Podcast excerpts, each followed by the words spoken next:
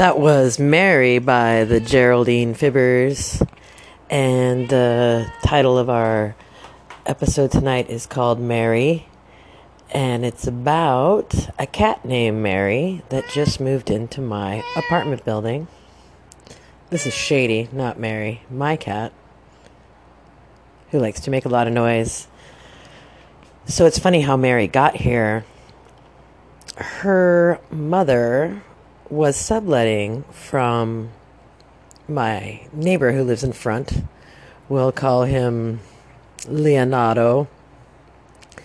And he goes out of town a lot. He goes to Brazil to take care of his mother who is ill. And lots of people go in and out while he's gone at months at a time. Some of them I say hi to, and some of them I don't remember if they're ever even around. So a lot of them are not somebody I would recognize on the street. But one day I was walking Paco and I came back to the front of the building and Fred, my neighbor that lives downstairs in the front, likes to sit out front and read the newspaper and have coffee or drink wine in the evening and he was sitting there and he said, "A lady fell out the third floor of our apartment building, the one in front. Leonardo's apartment." And the ambulance came and took her away. She broke her leg. And I couldn't believe it because I'd only been gone 45 minutes and I found it very hard to believe that you could get an ambulance there and pick somebody up and take them away and not even and no broken screen, nothing. So I couldn't believe it. And I asked Leonardo when he came back and he said he, a lot of people had stayed at his place and he didn't hear of anything um, except that he heard from George that a woman had fallen out the window. So we weren't sure what happened.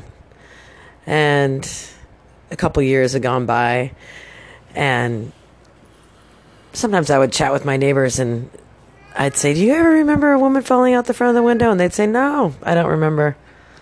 I was like, Oh, okay.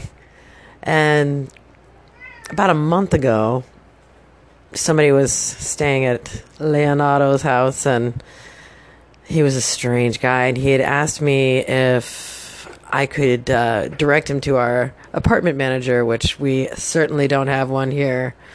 Uh, this is a very crazy place. It's lots of eclectic, different types of people living here, and lots of people going in and out. It's just total chaos all the time. So as I said, there was no apartment manager, and he just was sweaty and weird, and he was eating a plum, and he had this strange haircut. He had half his head shaved from the front, and then when he turned around, he had giant patches missing from the back that tufts of hair just hanging out. And as a hairdresser, that was driving me insane. And I don't know, he looked tweaky. So then he turned to me and he said, Do you remember the woman that fell out the window? And I said, Yes. Do you know who she was? Do you know what happened? And he said, No. And he ran down the stairs and he ran away. And I was like, I'm never going to know what happened. And I'm just, I'm, I gotta know. This place is crazy. And like I said, I've been working on a book about this building, and I have so many eclectic characters. I'd like to keep them documented. Inquiring minds is just how it is. So Leonardo comes back, and we're chatting in the hallway, and he said, Remember the lady that fell out the window? I said, Yes.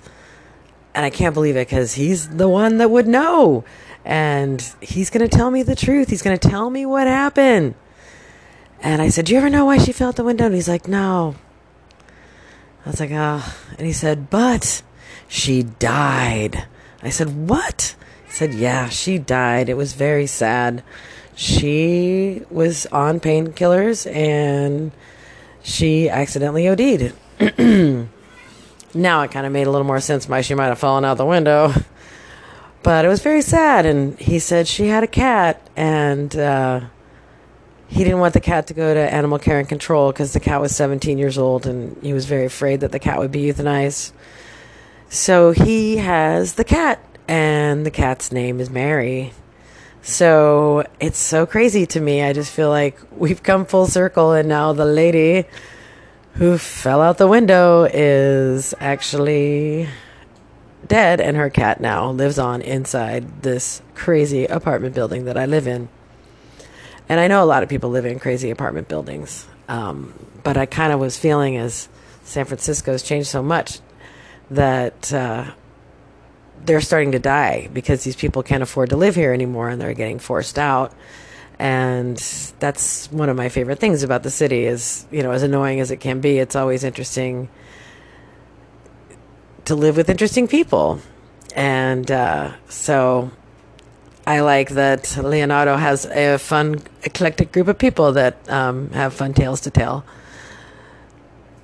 so uh, another person that lives in my building, which uh, was actually the reason why I started to do the book in the first place. Michelle had suggested that I write my next ghost story about this building, and uh, Flores, she lives downstairs, and she's amazing. She's from El Salvador, and she's been in this building probably since the late '80s, early '90s, and it's rumored that she used to date the owner of the building who lives in Sacramento now. He owns several buildings in this uh, neighborhood, and uh, he's a pretty shitty landlord. And she cleans the houses or the buildings here in exchange for her rent, and uh, she's completely uh, has dementia. She's blind. Um, she's a giant soccer fan. And before I realized she had dementia, her and I fought for like a year and a half she would hated my cat Shady. She would threaten that she was going to have the landlord have him taken away. And that made me very angry, so I immediately hated her. Um, I would also play guitar in my kitchen and stomp my feet, which I know is rude. So um, she would pound on the ceiling with a broom and drive me crazy. And she would always say, You smoking. Oh, you smoke. Oh, I hate your smoke. I don't like your cat.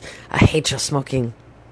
So uh, she said, I'm telling the landlord that you smoke, and I'm not supposed to smoke in my building. So it did motivate me to quit. So thanks, Flores. But uh, one day her door got broken into, and she had been assaulted, and it made me really sad. And she was never the same after that. And that's when I understood that she has full blown dementia. Um, sometimes you'll see her out on the street. She'll che- clean my stairs for about two days. Just sit out there and sweep, sweep, sweep, sweep the sidewalk.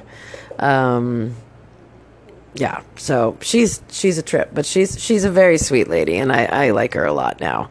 Um, sometimes she would really want to help me when she wasn't hating me, and she would take my mail and forget that she took my mail and keep it for days. So eventually I would go downstairs and just ask her, and oh, yes, yes. She'd come and give me my mail. Oh, I'm like, even when you're helping me, you're hurting me. And uh, late at night, she likes to pound on the ceiling. Uh, she also likes to blow her whistle. She'll blow a whistle. Um, usually you know, during soccer season, it's in route for a team, but sometimes just at two in the morning, you know, this whistle blow.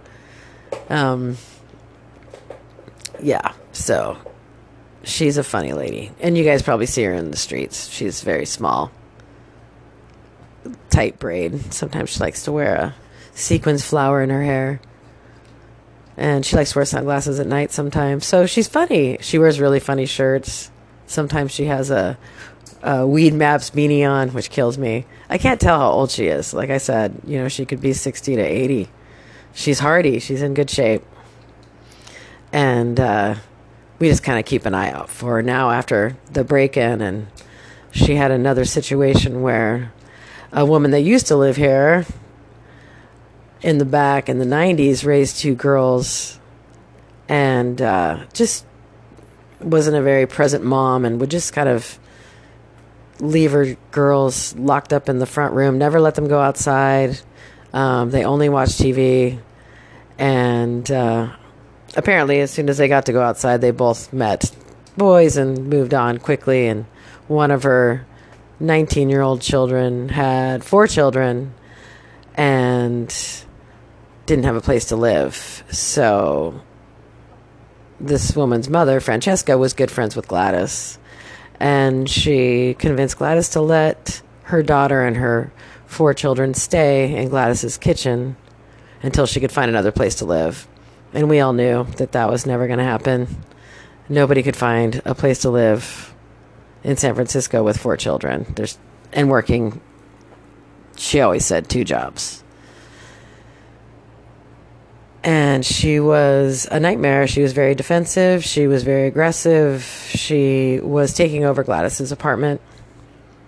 Gladys had stopped taking care of herself. Excuse me. And uh, we started to notice it, so we were able to help her out. And we called Adult Protective Services and we got those people out of there. So, especially now, we watch out for Gladys even more. And uh, so that's Gladys Flores. I'm changing the names to protect the innocent. Uh, so they have two names in the book. So Gladys is Flores and Fred is George.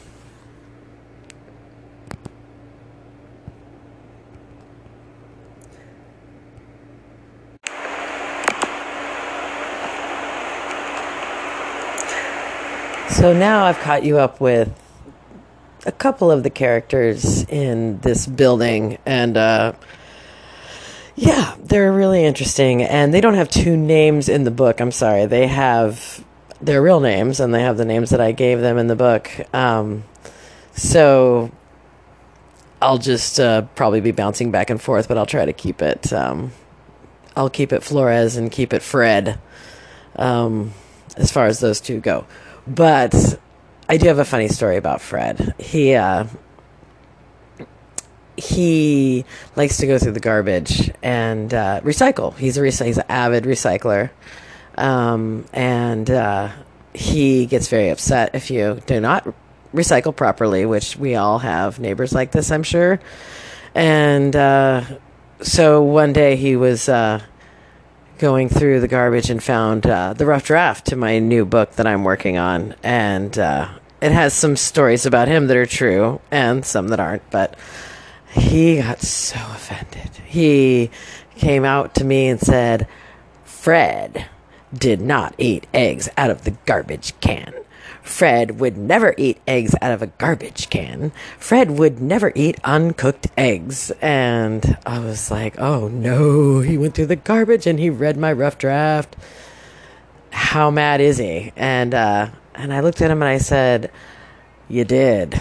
You did. That's how I met you. We were standing in front of Mission Laundry and you introduced yourself and you grabbed a to go container out of the garbage can and you started to eat the eggs that were in the to go container and said to me, I can't believe somebody threw away a perfectly good set of eggs.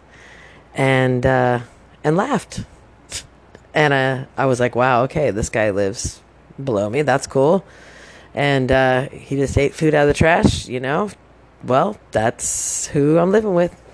And he doesn't mean any harm when he goes through my garbage. There isn't anything malicious about it. Sometimes he'll see uh, a prescription bottle, which now I know to rip off the labels, and said, "Are you taking amoxicillin?" I said, "I have an ear infection." He offered a, you know, herbal remedy that would fix that, and I was like, "Okay, well, I think it's harmless." And we're good friends, so that's George slash Fred. um, I'm sure if any of you guys live in this neighborhood, you know him. He sits on the stoop and he has a newspaper and a cup of coffee uh, in the morning or a glass of wine at night. And uh, he's a smart guy. He's a good guy. He's funny. He's intense at times. So I filled you in on a couple of the people that I've gotten to know in the building, and I will let you know more about the people who used to live in the building. Uh, in fact, the old landlord, who actually was a really good guy and uh, took good care of this building, and he um, lived here in the mid to late 40s, moved in here with his wife, and he died in the late 90s. And uh, he's uh, definitely part of my book too. And um, and his name was Clarence. And uh, a lot of people that still live here knew him, and I got to interview them, and I got to hear so many great stories about this neighborhood and how all these people came to live in here. And I'll go over that um, in the next few podcasts. So. Thank you for listening and be safe if you live in my neighborhood or in any other neighborhood in the city. And just um, take care of yourself. Thank you so much.